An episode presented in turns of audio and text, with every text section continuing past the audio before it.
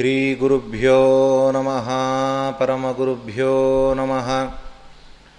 श्रीमदानन्दतीर्थभगवत्पादाचार्यगुरुभ्यो नमः।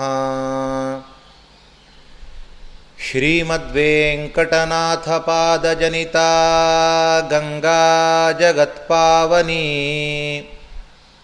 यस्यापाङ्गनिरीक्षणं विधि भवेन्द्रार्कादिसर्वेष्टदम् यन्नामस्मरणं महाघहरणं स्वर्ग्यं च मोक्षप्रदं यत्पादाम्बुजयुग्मसेवनरतो ब्रह्मादिभिः पूज्यते। अभ्रमं भङ्गरहितम् अजडं विमलं सदा। आनन्दतीर्थमतुलं भजेतापत्रयापहम् भवति यदनुभावात् येडमूकोऽपि वाग्मी। जडमतिरपि जन्तुर्जायते प्राज्ञमौलिः। सकलवचनचेतो देवता भारती सा मम वचसि निधत्तां सन्निधिं मानसे च। तपोविद्याविरक्त्यादिसद्गुणौघाकरानहं वादिराजगुरुन् वंदे। हयग्रीवपदाश्रयान् पूज्याय राघवेन्द्राय सत्यधर्मरताय च भजतां कल्पवृक्षाय नमतां कामधेनवे। तपस्वाध्यायशुश्रूषा कृष्णपूजारतं मुनिं विश्वेशमिष्टदं वंदे परिव्राट्चक्रवर्तिनम्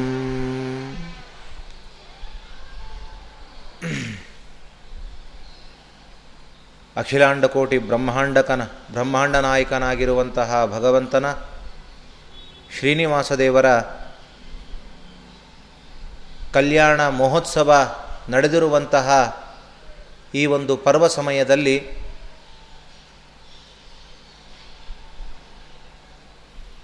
ಹತ್ತು ದಿನಗಳ ಕಾಲ ಶ್ರೀನಿವಾಸ ದೇವರ ಕಲ್ಯಾಣವನ್ನು ಭವಿಷ್ಯೋತ್ತರ ಪುರಾಣ ಅಂತರ್ಗತವಾದದ್ದನ್ನು ಹೇಳಬೇಕು ಅಂತ ಪ್ರಯತ್ನವನ್ನು ಪಡ್ತಾ ಇದ್ದೇನೆ. ಈ ಒಂದು ಜ್ಞಾನ ಕಾರ್ಯಕ್ಕೆ ಭಗವಂತನು ಯಾವುದೇ ವಿಘ್ನ ಇಲ್ಲದೆ ನಿರ್ವಿಘ್ನವಾಗಿ ತನ್ನ ಕಾರ್ಯವನ್ನು ಅವನು ಮಾಡಿಸ್ಕೊಳ್ಳಿ ಅಂತ ಪ್ರಾರ್ಥನೆ ಮಾಡ್ತಾ ಈ ಒಂದು ಕರೋನಾ ಮಹಾಮಾರಿಯ ಆಘಾತ ಎಲ್ಲೆಡೆಯೂ ಕೂಡ ಇರುವುದರಿಂದ ಯಾವುದಾದರೂ ಲೋಪ ಆದರೂ ಅಷ್ಟು ಹಾನಿ ಇಲ್ಲ. ಆದರೆ ಭಗವಂತನ ಕಾರ್ಯದಿಂದ ವಂಚಿತರಾದರೆ ಭಗವಂತನ ಜ್ಞಾನ ಅನುಸಂಧಾನದಿಂದ ವಂಚಿತರಾದರೆ ಅದು ದೊಡ್ಡ ಹಾನಿ ಅಂತ ತಿಳಿಸಿದ್ದಾರೆ. ಹಾಗಾಗಿ ಯಾವುದೇ ರೀತಿಯ ಕರೋನಾದಿಗಳ ಒಂದು ಪ್ರಭಾವ ಇದ್ದರೂ ಕೂಡ ಸಜ್ಜನರಿಗೆ ಜಿಜ್ಞಾಸು ವೃಂದಕ್ಕೆ ಇದನ್ನು ದಿನನಿತ್ಯ ಕೇಳುವಂತಹ ಒಂದು ರೂಢಿ ಮಾಡಿಕೊಂಡಿರುವಂತಹ ವರ್ಗಕ್ಕೆ ಯಾವುದೇ ತರಹದ ಒಂದು ಹಾನಿ ಅಥವಾ ನ್ಯೂನತೆ ಉಂಟಾಗಬಾರದು ಅಂತ ವ್ಯಾಸತೀರ್ಥರ, ವ್ಯಾಸರಾಜರ, ಮಠಾಧೀಶರಾಗಿರುವಂತಹ ವಿದ್ಯಾಶೀಷತೀರ್ಥ ಶ್ರೀಪಾದಂಗಳವರು, ನಿರಂತರವಾಗಿ ಜ್ಞಾನಯಜ್ಞ ನಡೀಲಿ ಎಂಬುದಾಗಿ ಅವರು ಈಗಲೂ ಕೂಡ ಅದನ್ನು ಎಲ್ಲ ಸಜ್ಜನರಿಗೆ ಉಣಬಡಿಸ್ತಾ ಇದ್ದಾರೆ. ಅಂತಹ ವಿದ್ಯಾಶ್ರೀಷರ ಪಾದಕಮಲಗಳಿಗೂ ಕೂಡ ಶಿರಸಾಷ್ಟಾಂಗ ಪ್ರಣಾಮವನ್ನು ಮಾಡ್ತಾ ಯಥಾಮತಿಯಾಗಿ ಶ್ರೀನಿವಾಸ ದೇವರ ಕಲ್ಯಾಣವನ್ನು ಹೇಳಲಿಕ್ಕೆ ಪ್ರಯತ್ನ ಪಡ್ತಾ ಇದ್ದೇನೆ. ಶ್ರೀನಿವಾಸ ದೇವರ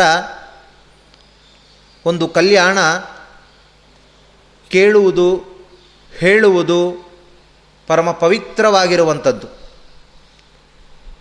ಅದಲ್ಲಿ ಅದು ಮತ್ತು ಹಾಗೂ ವೆಂಕಟಾದ್ರಿಯ ಶ್ರೀನಿವಾಸನ ಒಂದು ವರ್ಣನೆ ಅತ್ಯಂತ ಅಪರೂಪ ಮತ್ತು ಅದನ್ನು ಸಂಪೂರ್ಣವಾಗಿ ಯಾರೂ ಹೀಗೆ ಅಂತ ವರ್ಣಿಸಲಿಕ್ಕೂ ಸಾಧ್ಯ ಇಲ್ಲ. ಶ್ರೀನಿವಾಸ ಇವಾಭಾತಿ ಕದಾಚಿತ್ ಭೂಷಣೋಜ್ವಲ ತತ್ವತೋ ವೆಂಕಟಾದ್ರೇಸ್ತು ಸ್ವರೂಪ ಕ್ವೇತಿ ಕಪ್ಪುಮಾನ್ ಅಂತ ವರಾಹ ಪುರಾಣದಲ್ಲಿ ಬಂದಿರುವಂತಹ ಮಾತು, ಕೆಲವೊಮ್ಮೆ ಶ್ರೀನಿವಾಸ ದೇವರು ಅಲ್ಲ, ಶ್ರೀನಿವಾಸನ ಆ ಬೆಟ್ಟವೇ ಕನಕಾಚಲದಂತೆ ಶೋಭಿತವಾಗ್ತದಂತೆ. ಜ್ಞಾನಿಗಳಿಗೆ ಕೆಲವೊಮ್ಮೆ ಹಾಗೆ ಕಾಣ್ತದೆ. ಶ್ರೀನಿವಾಸನ ಅದೇ ಬೆಟ್ಟ ಜ್ಞಾನ ರೂಪವಾಗಿ ಕಾಣ್ತದೆ, ರತ್ನಮಯವಾಗಿ ಕಾಣ್ತದೆ. ಕೆಲವೊಮ್ಮೆ ಅಂತರೂ ಶ್ರೀನಿವಾಸನೇ ಈ ರೀತಿ ನಿಂತಿದ್ದಾನೋ ಏನೋ ಅಂತ ಬೆಟ್ಟವನ್ನು ನೋಡಿದಾಗಲೇ ತೋರುವಂತೆ ಆಗ್ತದೆ. ಯಾರೋ ಒಂದು ಫೋಟೋ ಕಳಿಸಿದ್ರು. ದೂರದಿಂದ ಬೆಟ್ಟವನ್ನು ತೆಗೆದು ಕಳಿಸಿದ್ದಾರೆ. ಆದರೆ ಆ ಬೆಟ್ಟವನ್ನು ನೋಡಿದರೆ ಶ್ರೀನಿವಾಸ ದೇವರ ಕಿರೀಟ, ಮುಖ ಬಾಯಿ ಅವನ ಅವಯವಗಳಂತೆ ಭಾಸವಾಗ್ತಾ ಇದೆ. ಅಂದರೆ ಜ್ಞಾನಿಗಳು, ನೋಡುಗರು ಯಾವ ಭಕ್ತಿಯಿಂದ ಅದನ್ನು ನೋಡ್ತಾರೋ ಬೆಟ್ಟವೇ ಆ ರೀತಿಯಾಗಿ ಕಾಣ್ತದೆ ಅಂದರೆ ಶ್ರೀನಿವಾಸ ದೇವರ ಮಹಿಮೆಯನ್ನು ಅರ್ಥ ಮಾಡಿಕೊಳ್ಳಬಹುದಾಗಿದೆ ಸ್ವಾಮಿ ಪುಷ್ಕರಣಿ ಸ್ನಾನಂ ಶ್ರೀನಿವಾಸಸ್ಯ ದರ್ಶನಂ ಸಹಸ್ರನಾಮ ಪಠನಂ ನಾಲ್ಪಸ್ಯ ತಪಸಫಲಂ. ಅಲ್ಲಿಯೇ ಒಂದು ಮಾತನ್ನು ಹೇಳ್ತಾರೆ. ಬ್ರಹ್ಮಾಂಡ ಪುರಾಣದ ಒಂದು ಮಾತು. ಪುಷ್ಕರಣಿ ಸ್ನಾನ, ಶ್ರೀನಿವಾಸನ ದರ್ಶನ, ಶ್ರೀನಿವಾಸನ ದರ್ಶನಕ್ಕಾಗಿ ಹೋಗುವಾಗ ಸಹಸ್ರನಾಮದ ಪಠಣ. ಈ ಮೂರನ್ನು ಮಾಡುವಂತಹ ವ್ಯಕ್ತಿ ಸ್ವಲ್ಪವಾದ ಪುಣ್ಯ ಮಾಡಿಲ್ಲ ಅಂತದೆ ಶಾಸ್ತ್ರ. ಯಾಕೆಂದರೆ ಇಷ್ಟು ಅವನಿಗೆ ದೊರಿಬೇಕು, ಈ ಎಲ್ಲದರ ಪ್ರಸಂಗ ಸಿಗಬೇಕು ಅಂತಾದರೆ ಅವನು ಬಹಳವಾದ ಪುಣ್ಯ ಮಾಡಿರ್ತಾನೆ ಎಂಬುದನ್ನು ತಿಳಿಬಹುದಾಗಿದೆ. ಅಂಥದ್ದು ಶ್ರೀನಿವಾಸನ ದೇವರ ಒಂದು ಬೆಟ್ಟವನ್ನು ನೋಡುವುದು, ಅವನ ದರ್ಶನ ಹೇಗೆ ಅತ್ಯಂತ ಪುಣ್ಯಕರವೋ ಹಾಗೆ ಶ್ರೀನಿವಾಸನ ಬಗ್ಗೆ ಇಂತಹ ಸಂದರ್ಭದಲ್ಲಿ, ಇಂತಹ ಪರಮ ಪವಿತ್ರವಾಗಿರುವಂತಹ ದಿನಗಳಲ್ಲಿ ಕೇಳುವಂಥದ್ದು ಅಷ್ಟೇ ಪುಣ್ಯಕರವಾಗಿರುವಂಥದ್ದು. ಹಾಗಾಗಿ ಶ್ರೀನಿವಾಸನ ದೇವರ ಯಾತ್ರೆ ಅಲ್ಲ. ಶ್ರೀನಿವಾಸನ ಹತ್ತಿರ ಹೋಗ್ತೇನೆ ಅಂತ ಸಂಕಲ್ಪ ಮಾಡಿದರೂ ಸಾಕಂತೆ ಶ್ರೀನಿವಾಸನ ದೇವರ ನೋಡಿದ ಫಲ ಅವನಿಗೆ ಸಿಗ್ತದೆ ಅಂತ ಉಂಟು ಅಷ್ಟು ಒಂದು ಪವರ್ಫುಲ್ ಆಗಿರುವಂತಹ ದೇವತೆ ಶ್ರೀನಪ್ಪ. ಇಲ್ಲಿ ಶ್ರೀನಿವಾಸ ದೇವರ ಕಲ್ಯಾಣವನ್ನು ನಾವು ಯಾಕೆ ಕೇಳಬೇಕು? ಅಥವಾ ಶ್ರೀನಿವಾಸನ ದೇವರ ಕಲ್ಯಾಣವನ್ನು ಮಾಡ್ತಾರೆ ಜನರು. ಈಗ ನಿಂತಿದೆ ಅಷ್ಟೇ ಈ ಕೆಲವು ಸಮಯಕದಲ್ಲಿ. ಆದರೆ ಶ್ರೀನಿವಾಸ ಕಲ್ಯಾಣ ಅಂತ ಎಷ್ಟು ಜನ ಮನೆಯಲ್ಲಿ ಮಾಡ್ತಾ ಇದ್ದಾರೆ ಪುರಾಣಗಳನ್ನು. ಶ್ರೀನಿವಾಸನ ಕಲ್ಯಾಣ ಅಂತ ಶ್ರೀದೇವಿ, ಭೂದೇವಿ ಇಟ್ಟು ಕಲ್ಯಾಣ ಮಹೋತ್ಸವ ನಡೆಸ್ತಾರೆ. ಇದೆಲ್ಲ ಯಾಕೆ ಅಂತ ಕೇಳಿದರೆ, ಹೀಗೆ ಅದಕ್ಕೆ ಅನುಸಂಧಾನ ಮಾಡಿಕೊಳ್ಬೇಕು. ಶ್ರೀನಿವಾಸನ ಭಗವಂತನಿಗೂ ನಮಗೂ ಏನು ಸಂಬಂಧ ಅಂತ ಶಾಸ್ತ್ರ ತಿಳಿಸುವಾಗ, ಭಗವಂತನಿಗೂ ಭೃತ್ಯನಿಗೂ ಸ್ವಾಮಿದಾಸ ಭಾವ ಸಂಬಂಧ ಅಂತ ತಿಳಿಸಿದೆ. ಹಾಗೆ ಬಿಂಬ ಪ್ರತಿಬಿಂಬ ಭಾವ ಸಂಬಂಧ ಅಂತವೂ ತಿಳಿಸಿದೆ. ಹಾಗಾದರೆ ಭಗವಂತನಿಗೂ ನಮಗೂ ಬಿಂಬ ಪ್ರತಿಬಿಂಬ ಭಾವ ಸಂಬಂಧ ಇದೆ. ಭಗವಂತ ಬಿಂಬ, ನಾವೆಲ್ಲರೂ ಕೂಡ ಅವನ ಪ್ರತಿಬಿಂಬರು. ಹಾಗಾದರೆ ನಾವು ಕನ್ನಡಿಯನ್ನು ನೋಡಿಕೊಳ್ಳುವಾಗ ಕನ್ನಡಿಯಲ್ಲಿ ಬೀಳುವ ಪ್ರತಿಬಿಂಬವು ಚೆನ್ನಾಗಿ ಕಾಣಬೇಕು ಅಂದರೆ ಏನು ಮಾಡಬೇಕು? ಬಿಂಬವನ್ನು ಚೆನ್ನಾಗಿ ಮಾಡಿಕೊಂಡಿರಬೇಕು. ನಾವು ಚೆನ್ನಾಗಿ ಅಲಂಕಾರವನ್ನು ಮಾಡಿಕೊಂಡು ಕನ್ನಡಿಯ ಮುಂದೆ ನಿಂತರೆ ಕನ್ನಡಿಯಲ್ಲಿ ಬಿದ್ದಿರುವಂತಹ ಪ್ರತಿಬಿಂಬ ಸುಂದರವಾಗಿ ಕಾಣ್ತದೆ. ಬಿಂಬಕ್ಕೆ ಅಲಂಕಾರ ಇಲ್ಲ. ಕನ್ನಡಿಯೊಳಗಿಡುವಂತಹ ಪ್ರತಿಬಿಂಬ ಅಲಂಕಾರದಂತೆ ಕಾಣಲಿ ಅಂದರೆ ಸಾಧ್ಯ ಇಲ್ಲ. ಹಾಗೆ ಭಗವ, ಹಾಗಾದರೆ ಬಿಂಬದ ಅಲಂಕಾರ ಮಾಡಿದ, ಬಿಂಬಕ್ಕೆ ಅಲಂಕಾರ ಮಾಡಿದರೆ ಅದು ಪ್ರತಿಬಿಂಬಕ್ಕೆ ಅಲಂಕಾರದಂತೆ. ಹಾಗಾದರೆ ಬಿಂಬರೂಪಿಯಾಗಿರುವಂತಹ ಭಗವಂತನನ್ನು ಹಾಡಿ ಹೊಗಳಿದರೆ, ಅವನ ಕಲ್ಯಾಣವನ್ನು ಕೇಳಿದರೆ, ಅವನ ಕಲ್ಯಾಣವನ್ನು ಮಾಡಿಸಿದರೆ, ಹೇಳಿದರೆ, ಅದೆಲ್ಲವೂ ಕೂಡ ಪ್ರತಿಬಿಂಬನಾದ ನಮಗೆ, ಪ್ರತಿಬಿಂಬರಾದ ನಮಗೆಲ್ಲ ಕಲ್ಯಾಣ. ಕಲ್ಯಾಣ ಅಂದರೆ ಮದುವೆ ಎಂಬುದು ಮಾತ್ರ ಅಲ್ಲ, ಅದು ಹೌದು, ಆಗದೇ ಇರುವಂಥವರಿಗೆ ಅಂತಹ ಕಲ್ಯಾಣವೂ ಆಗ್ತದೆ. ಪ್ರಶಸ್ತಾಚರಣಂ ನಿತ್ಯಂ ಅಪ್ರಶಸ್ತಸ್ಯ ವರ್ಜನಂ ಏತದ್ಧಿ ಮಂಗಳಂ ಪ್ರೋಕ್ತಂ ಅಂತಾರೆ. ಪ್ರಶಸ್ತವಾದ ಶಾಸ್ತ್ರವಿಹಿತವಾಗಿರುವಂತಹ ಕರ್ಮದ ಆಚರಣೆ ಶಾಸ್ತ್ರ ವಿರುದ್ಧವಾಗಿರುವಂತಹ ಕರ್ಮವನ್ನು ಬಿಡುವಂಥದ್ದು, ಇದನ್ನೇ ಕಲ್ಯಾಣ ಮಂಗಳ ಎಂಬುದಾಗಿ ಕರೆದಿದ್ದಾರೆ.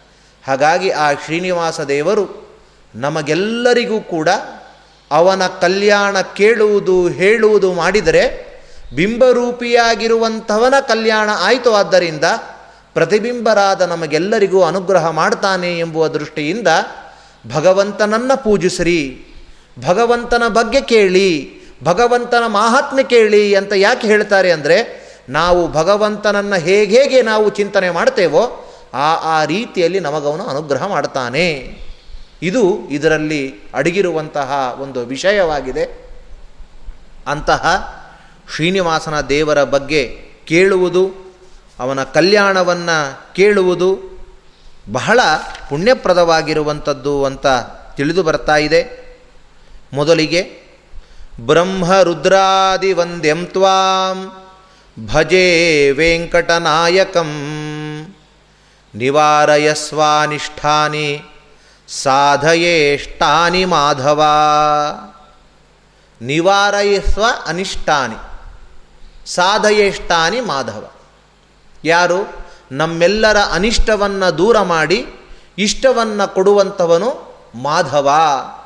ಲಕ್ಷ್ಮೀಪತಿಯಾಗಿರುವಂತಹ ಭಗವಂತ. ಅವನೇನಾಗಿದ್ದಾನೆ? ಬ್ರಹ್ಮ ರುದ್ರಾದಿ ವಂದ್ಯಂತ್ವಾಂ ಅವನು ಯಾರ ಅಧೀನಕ್ಕೂ ಒಳಪಟ್ಟವನಲ್ಲ. ಯಾರನ್ನು ಸ್ತೋತ್ರ ಮಾಡುವಂತಹ ಸ್ಥಿತಿಯಲ್ಲಿ ಭಗವಂತ ಇಲ್ಲ. ಪ್ರತಿಯೊಬ್ಬರೂ ಅವನನ್ನೇ ಸ್ತೋತ್ರ ಮಾಡ್ತಾ ಇದ್ದಾರೆ. ಪ್ರತಿಯೊಬ್ಬರೂ ಅವನನ್ನೇ ಗುಣಗಾ, ಅವನ ಗುಣಗಾನವನ್ನೇ ಮಾಡ್ತಾ ಇದ್ದಾರೆ. ಅಂತಹ ಭಗವಂತ. ಅವನು ವೆಂಕಟ ವೆಂಕಟನಾಯಕಂ ಪರ್ವತಕ್ಕೆ ನಾಯಕನಾಗಿದ್ದಾನೆ, ವೆಂಕಟಾಚಲಾಧಿಪತಿಯವನು. ಅಂತಹ ಭಗವಂತನನ್ನು ನಾನು ಧ್ಯಾನ ಮಾಡ್ತೇನೆ. ನೀನು ನನ್ನನ್ನು ನಿನ್ನನ್ನು ಸ್ತೋದ ಭಜಿಸ್ತೇನೆ ಎಂಬುದಾಗಿ ಹೇಳ್ತಾ ಇದ್ದಾರೆ. ಇಲ್ಲಿ ನಿವಾರಯಸ್ವಾನಿಷ್ಠಾನಿ ಎಂದಿದ್ದಾರೆ. ಹೇಗಿದೆ ಅಂದರೆ ಅನಿಷ್ಟವನ್ನು ನಿವೃತ್ತಿ ಮಾಡಿ ಇಷ್ಟವನ್ನು ಕೊಡೋ ಅಂತ. ಆದರೆ ಸಾಮಾನ್ಯವಾಗಿ ಶಾಸ್ತ್ರ ಪ್ರಪಂಚದಲ್ಲಿ ಹೇಗೆ ಕಾಣ್ತದೆ ಅಂದರೆ ಮೊದಲು ಇಷ್ಟವನ್ನು ಕೊಟ್ಟು ತದನಂತರ ಅನಿಷ್ಟವನ್ನು ನಿವೃತ್ತಿ ಮಾಡು ಎಂಬುವಂತೆ ತೋರ್ತದೆ. ಯಾವುದೇ ಮಂಗಳಾಚರಣೆಯನ್ನು ನಾವು ನೋಡಿದರೂ ಸಾಮಾನ್ಯವಾಗಿ ನಾರಾಯಣಂ ಗುಣೈಸರ್ವೈರುದೀರ್ಣಂ ದೋಷವರ್ಜಿತಂ. ನಾರಾಯಣ ಏನಾಗಿದ್ದಾನೆ? ಎಲ್ಲ ಗುಣಗಳಿಂದ ಪೂರ್ಣನಾಗಿದ್ದಾನೆ, ದೋಷವರ್ಜಿತನಾಗಿದ್ದಾನೆ ಅಂತ ಮೊದಲು ಗುಣಪೂರ್ಣ, ನಂತರ ದೋಷ ದೂರತ್ವದ ಚಿಂತನೆ. ಹೀಗೆ ಅಲ್ಲಲ್ಲಿ ಅಲ್ಲಲ್ಲಿ ನಮಗೆ ಗುಣಪೂರ್ಣತ್ವವನ್ನು ಹೇಳಿ ದೋಷ ದೂರತ್ವವನ್ನು ಹೇಳಿದ್ದಾರೆ. ಇದರಿಂದ ಏನು ತಿಳಿತದೆ ಅಂದರೆ, ಗುಣಪೂರ್ಣನಾಗಿದ್ದಾನೆ ಅಂತ ಚಿಂತನೆ ಮಾಡಿದರೆ ಇಷ್ಟ ಪ್ರಾಪ್ತಿಯಾಗ್ತದೆ. ದೋಷ ದೂರನಾಗಿದ್ದಾನೆ ಅಂತ ಚಿಂತನೆ ಮಾಡಿದರೆ ನಮ್ಮ ಅನಿಷ್ಟ ದೂರವಾಗ್ತದೆ ಎಂಬುದು ಇದರ ಸ್ಪಿರಿಟ್ ಹಾಗೆ ಇಲ್ಲಿ ಇಷ್ಟಪ್ರಾಪ್ತಿಯನ್ನು ಮೊದಲು ಹೇಳಿ ತದನಂತರ ಅನಿಷ್ಟ ನಿವೃತ್ತಿಯನ್ನು ಹೇಳ್ಬೋದಿತ್ತಲ್ಲ, ಹ್ಯಾಕೆ ಈಗ ಹೇಳಿದ್ದಾರೆ? ಅಂದರೆ ರಾಘವೇಂದ್ರ ಸ್ವಾಮಿಗಳವರು ಚಂದ್ರಿಕಾದ ಮಂಗಳಾಚರಣೆಯನ್ನು ವ್ಯಾಖ್ಯಾನ ಮಾಡುವಾಗ ಅಲ್ಲಿ ನಿಶೇಷ ದೋಷಗಂಧಾಯ ಗುಣಪೂರ್ಣಾಯ ವಿಷ್ಣವೇ ನಮೋ ನಮೋ ಭಕ್ತ ಮುಕ್ತಿದಾಯಿನೇ ಭಕ್ತಿ ಮುಕ್ತಿದಾಯಿನೇ ಶೇಷಶಾಯಿನೇ ಅಂತಾರೆ. ಎಲ್ಲ ತರಹದ ದೋಷದಿಂದ ದೂರನಾದ ಅಲ್ಲ, ದೋಷದ ಗಂಧವೂ ಇಲ್ಲದೆ ಇರುವಂತಹ ಗುಣಪೂರ್ಣನಾದ ಭಗವಂತನನ್ನ ನಾನು ಧ್ಯಾನ ಮಾಡ್ತೇನೆ ಅಂತ ಹೇಳಿದ್ದಾರೆ. ಅದನ್ನು ವ್ಯಾಖ್ಯಾನ ಮಾಡ್ತಾ, ಯಾಕೆ ಅಲ್ಲೂ ಅದೇ ಪ್ರಶ್ನೆ ಮಾಡ್ಕೊಂಡಿದ್ದಾರೆ. ಯಾಕೆ ಮೊದಲು ದೋಷ ದೂರತ್ವದ ಚಿಂತನೆ ಮಾಡಿ ತದನಂತರ ಗುಣಪೂರ್ಣತ್ವವನ್ನು ಹೇಳಿದ್ದಾರೆ ಅಂತ ಚಿಂತನೆ ಮಾಡಿಕೊಳ್ಳುವಾಗ ಅದಕ್ಕೆ ಉತ್ತರವನ್ನು ನಮ್ಮ ರಾಘವೇಂದ್ರ ಸ್ವಾಮಿಗಳವರು ತಿಳಿಸುವಾಗ ಯಾವತ್ತೂ ಕೂಡ ಅನಿಷ್ಟ ನಿವೃತ್ತಿ ಆದ ಮೇಲೆ ಇಷ್ಟದ ಪ್ರಾಪ್ತಿ ಆಗ್ತದೆ. ಗ್ರಂಥವನ್ನು ಬರೆಯುವಂತಹ ಜ್ಞಾನಿಗಳ ಮನಸ್ಸಿನಲ್ಲಿ ಮೊದಲು ವಿಘ್ನಗಳು ದೂರವಾಗಲಿ. ತದನಂತರ ನನಗೆ ಇಷ್ಟವಾಗಿರುವಂತಹ ಗ್ರಂಥದ ಪರಿಸಮಾಪ್ತಿಯಾಗಲಿ ಎಂಬುದಾಗಿ ಚಿಂತನೆ ಇರ್ತದೆ. ಹಾಗಾದರೆ ಅನಿಷ್ಟವು ದೂರವಾಗಲಿ ಅನ್ನುವ ಮೂಲಕ ವಿಘ್ನಗಳು ದೂಷವಾಗಲಿ ಅಂತ ಹೇಳಿದಾಗಾಯಿತು. ಇಷ್ಟವು ಸಿಗಲಿ ಎಂಬ ಹೇಳುವ ಮೂಲಕ ಮಂಗಳ ಆಗಲಿ ಎಂಬುದಾಗಿ ಹೇಳಿದ್ದಾರೆ ಅಂತ ನಾಲ್ಕು ವ್ಯಾಖ್ಯಾನವನ್ನು ಮಾಡಿರುವಂತಹ ರಾಯರು ಒಂದು ಮಾತನ್ನು ಇದನ್ನು ತಿಳಿಸಿದ್ದಾರೆ. ಹಾಗಾಗಿ ಲೌಕಿಕ ಉದಾಹರಣೆ ಹೇಳುವುದಾದರೆ, ಶುಗರ್ ಇರುವಂತಹ ವ್ಯಕ್ತಿ ಮೈಸೂರು ಪಾಕು, ಗುಲಾಬ್ ಜಾಮೂನು, ಧಾರವಾಡ ಪೇಡಗಳನ್ನೇ ತಿಂತಾ ಇದ್ದರೆ ಮನೆಯಲ್ಲಿ ಹೆಂಡತಿ ಮಕ್ಕಳು ಸುಮ್ಮನೆ ಇರ್ತಾರ?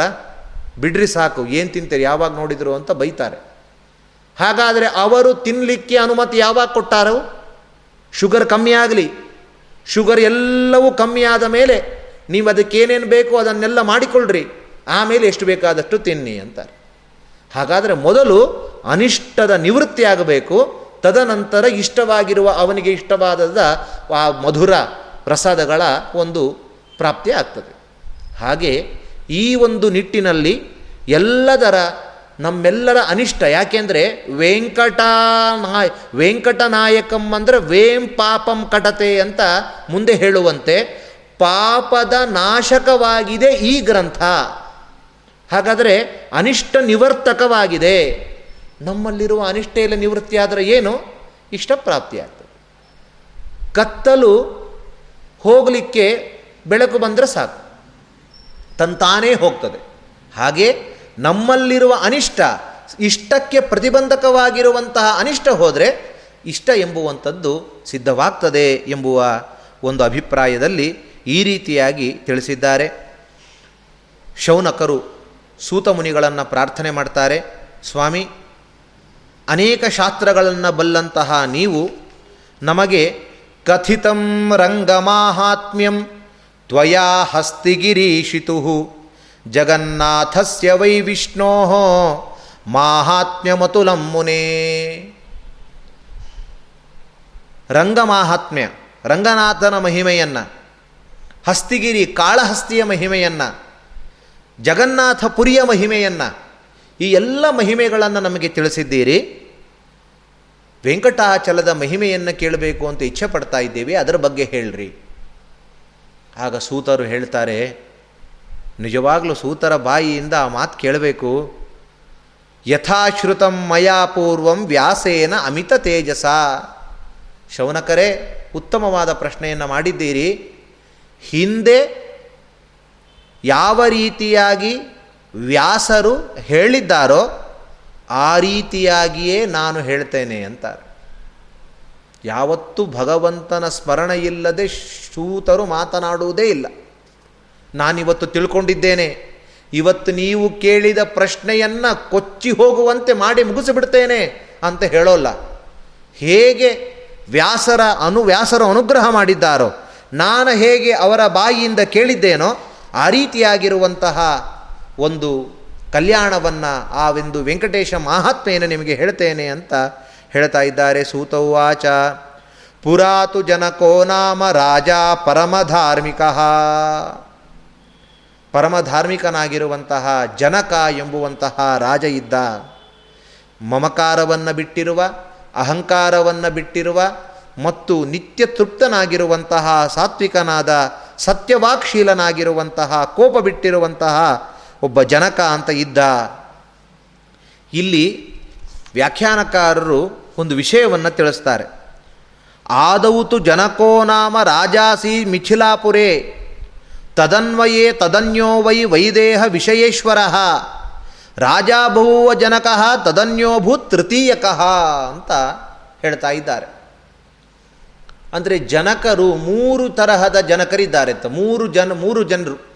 ಮೂರು ಜನ ರಾಜರುಗಳೇ ಜನಕ ಜನಕ ಅಂತ ಹೆಸರಿರುವವರು ಒಬ್ಬ ಇದ್ದ ಮಿಥಿಲಾಧಿಪತಿ, ಅಂತಹ ಮಿಥಿಲೇಶ್ವರನಾಗಿರುವಂತಹ ಮಿಥಿಲಾಧಿಪತಿಯಾಗಿರುವಂತಹ ರಾಜ ಇದ್ದ, ಪಟ್ಟಣಕ್ಕೆ ರಾಜನಾಗಿದ್ದ, ಅವನನ್ನೂ ಜನಕ ಅಂತ ಇದ್ದರು ಅವನು ಯಾರು ಅಂದರೆ ಪರಮ ವಿರಾಗಿಯಾದ ಮಮತಾ, ಮಮತೆಗಳನ್ನು, ಸಂಬಂಧಗಳನ್ನು ಬಿಟ್ಟಿರುವಂತಹ ಅದ್ಭುತನಾಗಿರುವಂತಹ ರಾಜ. ಆ ರಾಜ ಋಷಿಗಳ ಸಮ್ಮುಖದಲ್ಲಿ ಎಲ್ಲ ಋಷಿಗಳ ಒಟ್ಟಿಗೆ ಕೂತುಕೊಂಡು ತಾನು ಪಾಠವನ್ನು ಕೇಳ್ತಾ ಇದ್ದಾನೆ. ಪಾಠವನ್ನು ಕೇಳುವ ಸಂದರ್ಭದಲ್ಲಿ ಮಿಥಿಲಾಯಾಮ್ ಪ್ರದೀಪ್ತಾಯಾಮ್ ನಮೇ ದಹತಿ ಕಿಂಚನ. ಒಬ್ಬ ಬಂದು ಹೇಳಿದ, ಮಿಥಿಲಾಪುರಕ್ಕೆ ಬೆಂಕಿ ಬಿದ್ದಿದೆ ಅಂತ ಹೇಳಿದ್ನಂತೆ. ಮಿಥಿಲಾಪುರಕ್ಕೆ ಬೆಂಕಿ ಬಿದ್ದಿದೆ ಅಂದಾಗ ಬೇರೆಯವರೆಲ್ಲ ಓಡಿದರು. ನಮ್ಮ ಮನೆದೇನಾಯಿತೋ ಏನೋ, ನಮ್ಮ ವಸ್ತ್ರಗಳೇನಾಯಿತೋ, ನಮ್ಮ ವಸ್ತುಗಳೇನಾಯಿತೋ ಅಂತ ಹೋಗ್ತಾನೇ ಇದ್ದಾರೆ. ರಾಜ ಮಾತ್ರ ಪಾಠದಿಂದ ಏಳದೆ ಅಲ್ಲೇ ಋಷಿಗಳ ಮುಂದೆ ಕೂರ್ತಿದ್ದಾನೆ. ಹೇಳಿದನಂತೆ, ರಾಜ, ನಿಂದೇ ದೇಶನೋ, ನಿಂದೇ ರಾಜ್ಯ ಬಿದ್ದಿದೆ ಅಂತ ಹೇಳಿದರೆ ಮಿಥಿಲೆಯಲ್ಲಿ ತಾನೇ ಬಿದ್ದಿರುವಂಥದ್ದು. ಅಂತಹ ಮಿಥಿಲೆಯಲ್ಲಿ ಬಿದ್ದಿರುವ ಬೆಂಕಿ ನನ್ನನ್ನೇನು ಸುಡ್ತಾ ಇಲ್ಲ ಅದು ಅಂತಾನೆ. ಏನಿದು, ಬೇಕಾಬಿಟ್ಟಿಯಾಗಿ ತಿರಸ್ಕಾರದ ಮಾತು ಜವಾಬ್ದಾರಿಯೇ ಇಲ್ಲ ಅಂತ ಅಂದ್ಕೊಳ್ಳೋದಲ್ಲ ಹೇಳ್ತಾನೆ, ಬೆಂಕಿ ಬಿದ್ದ ಆಗಿದೆ. ಬೆಂಕಿ ಬಿದ್ದು ನಾಶವಾಗಿರುವಂತಹ ವಸ್ತುಗಳ ಬಗ್ಗೆ ಪರಿತಾಪವನ್ನು ಗೊಂಡ್ರೆ ಅದೇನು ಮತ್ತೆ ಬರ್ತದ? ಇಲ್ಲ. ಹಾಗಾಗಿ ಅದು ನಶ್ವರ. ಅದು ಇಷ್ಟೇ ದಿನ ಬದುಕಬೇಕು, ಇಷ್ಟೇ ದಿನ ಬಾಳಬೇಕು ಅಂತ ಹರಿಸಂಕಲ್ಪ ಅದರಂತೆ ಆಗಿದೆ. ಈ ಚಿಂತನೆಯಲ್ಲಿ ರಾಜ ಅವನು ಯಾವ ದುಃಖವನ್ನು ಕೂಡ ಅದರಲ್ಲಿ ತಾನು ತೋರಿಸಲಿಲ್ಲ. ಅಂತಹ ಒಬ್ಬ ರಾಜ ಇದ್ದ. ಮತ್ತು ಇನ್ನೊಬ್ಬ ವಿದೇಹ ದೇಶಾಧಿಪತಿಯಾಗಿರುವಂತಹ ಜನಕ ಅಂತ ಅವನು ಇದ್ದ. ತೃತೀಯಕಃ ಇಲ್ಲಿ ಯಾ ಜನಕ ಮಹಾರಾಜ ಅಂತ ಏನು ಹೇಳ್ತಾ ಇದ್ದಾರೆ? ಅವನು ಮೂರನೆಯವನು. ಅದೇ ಇದರಲ್ಲೇ ಬಂದಿರುವಂಥವನೇ ಜನಕ. ಅವನೇ ಹೇಳ್ತಾರೆ, ಜನಕೋ ನಾಮ ರಾಜಾತಿ, ಸೀತಾಯ ಜನಕೋ ಮಹಾನ್. ಈ ಜನಕನೇ ಸೀತೆಗೆ ತಂದೆಯಾಗಿರುವಂತಹ ಜನಕನಾಗಿದ್ದಾನೆ. ಇಂತಹ ಜನಕ ತಾನು ಪ್ರಶ್ನೆಯನ್ನು ಈ ರೀತಿಯಾಗಿರುವಂತಹ ಜನಕ ಇದ್ದ ಎಂಬುದಾಗಿ ತಿಳಿಸ್ತಾರೆ. ಈ ಜನಕನಿಗೆ ಮೂರು ರೀತಿಯ, ಈ ಜನಕನಿಗೆ ಒಬ್ಬ ತಮ್ಮ ಇದ್ದ. ಕುಶಧ್ವಜ ಎಂಬುದಾಗಿ ಅವನನ್ನು ಕರಿತಾ ಇದ್ದರು ಅಂತಹ ಕುಶಕೇತು ಅಥವಾ ಕುಶಧ್ವಜ ಎರಡೂ ಎಲ್ಲರಲ್ಲೂ ಕರಿತಾ ಇದ್ದರು ಅಂತಹ ಅವನಿಗೆ ಮೂರು ಜನ ಗಂಡು ಮಕ್ಕಳು, ಮೂರು ಜನ ಹೆಣ್ಣು ಮಕ್ಕಳಿದ್ದರು ವಿಕಿತ್ಸ್, ವಿಚಿಕಿತ್ಸು, ವಿಕರ್ತನ ಪ್ರದರ್ದನ ಅಂತ ಗಂಡು ಮಕ್ಕಳು, ಊರ್ಮಿಳಾ, ಮಾಂಡವಿ, ಶುತಕೀರ್ತಿ ಎಂಬುವಂತಹ ಹೆಣ್ಣು ಮಕ್ಕಳಿದ್ದರು ಇಂತಹ ತಮ್ಮ ಅಣ್ಣನಿಗೆ ಬಹಳ ವಿಧೇಯನಾಗಿ, ಅಣ್ಣನ ಮಾತೆ ತಂದೆಯ ಮಾತು ಎನ್ನುವಂತೆ ಪ್ರತಿಯೊಂದನ್ನು ಕೂಡ ಪರಿಪಾಲಿಸ್ತಾ ಅಣ್ಣನಿಗೆ ಅತ್ಯಂತ ಉಪಕಾರಿಯಾಗಿ ತಾನು ಇದ್ದ. ಇಲ್ಲಿ ಮತ್ತೊಂದು ಸಂಶಯ ಬರ್ತದೆ. ರಾಮಾಯಣದಲ್ಲಿ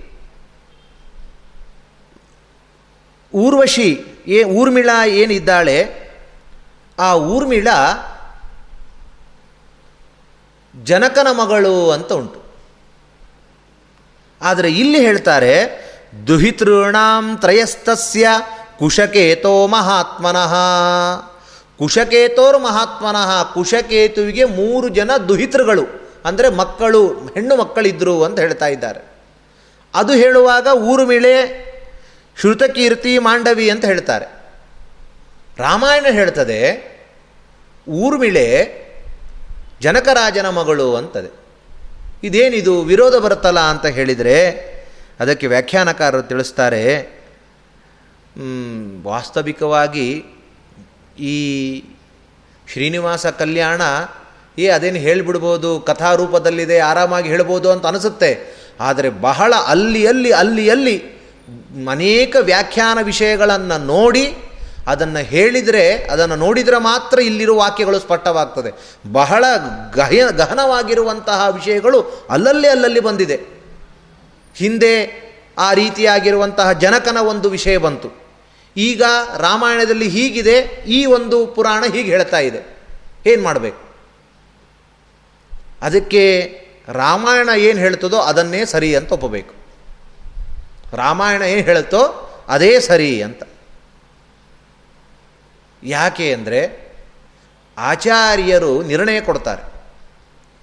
ಪಾಂಡವರ ಕಥೆ, ಕೃಷ್ಣನ ಕಥೆ, ರಾಮಾಯಣದ ಕಥೆಯನ್ನು ಕಲ್ಪಭೇದೇನ ಬೇರೆ ಮಾಡಲಿಕ್ಕಿಲ್ಲ.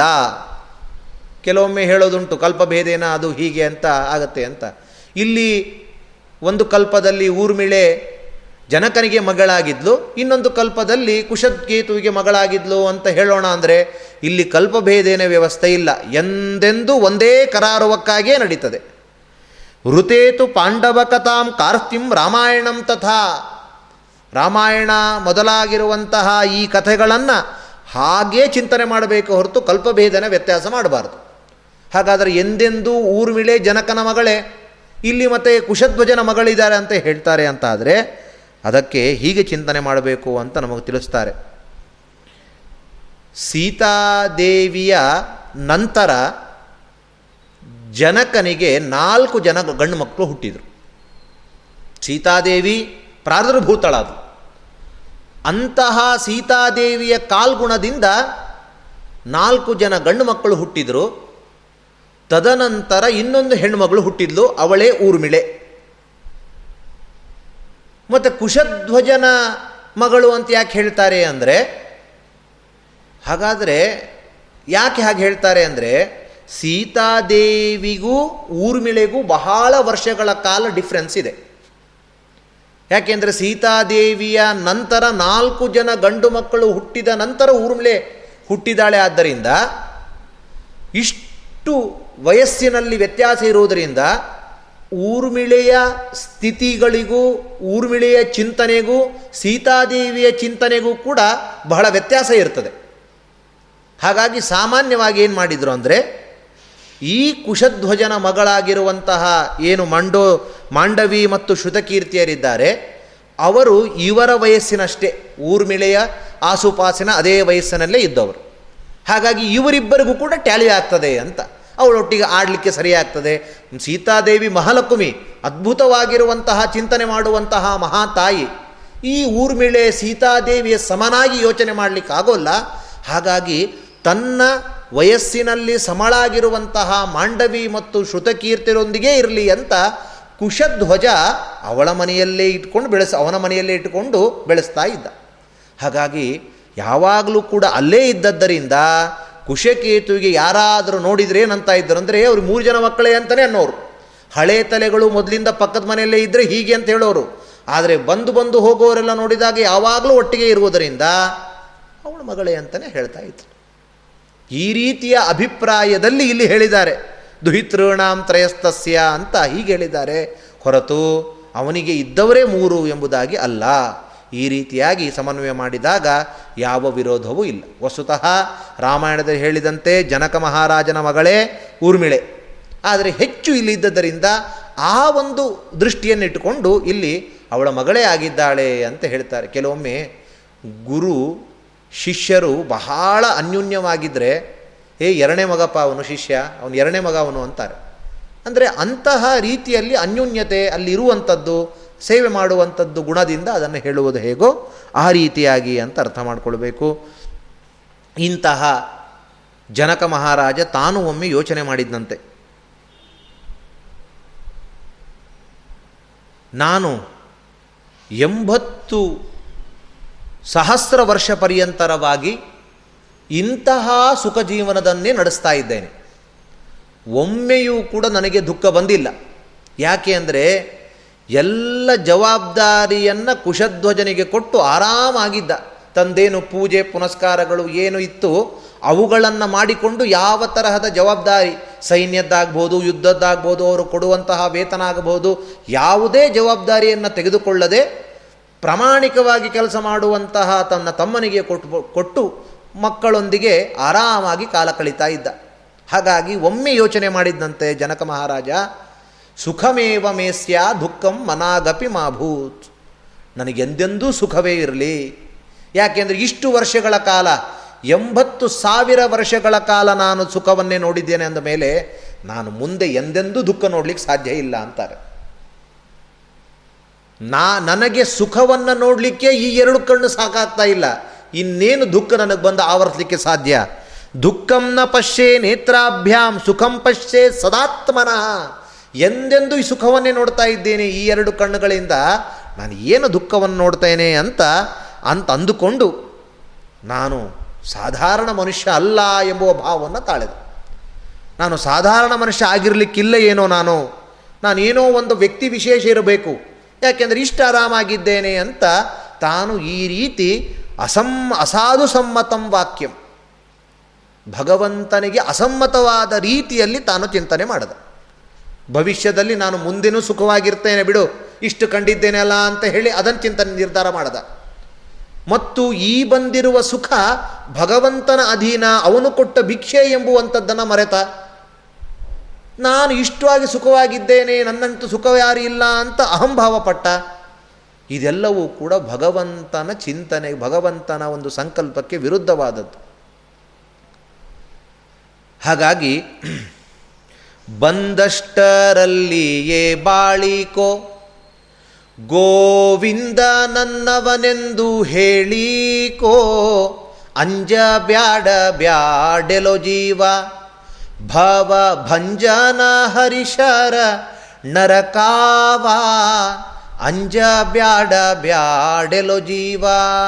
ದಾಸರು ಪುರಂದರದಾಸರು ಹೇಳ್ತಾರೆ ಅಂಜಬೇಡ ನೀನು ಯಾವುದೇ ತರಹದ ಒಂದು ಸುಖಾದಿಗಳನ್ನು ಅನುಭವಿಸ್ತಾ ಇದ್ದೀಯ ಅಂದರೆ ಅದು ಭಗವಂತನ ಚಿಂತನೆ.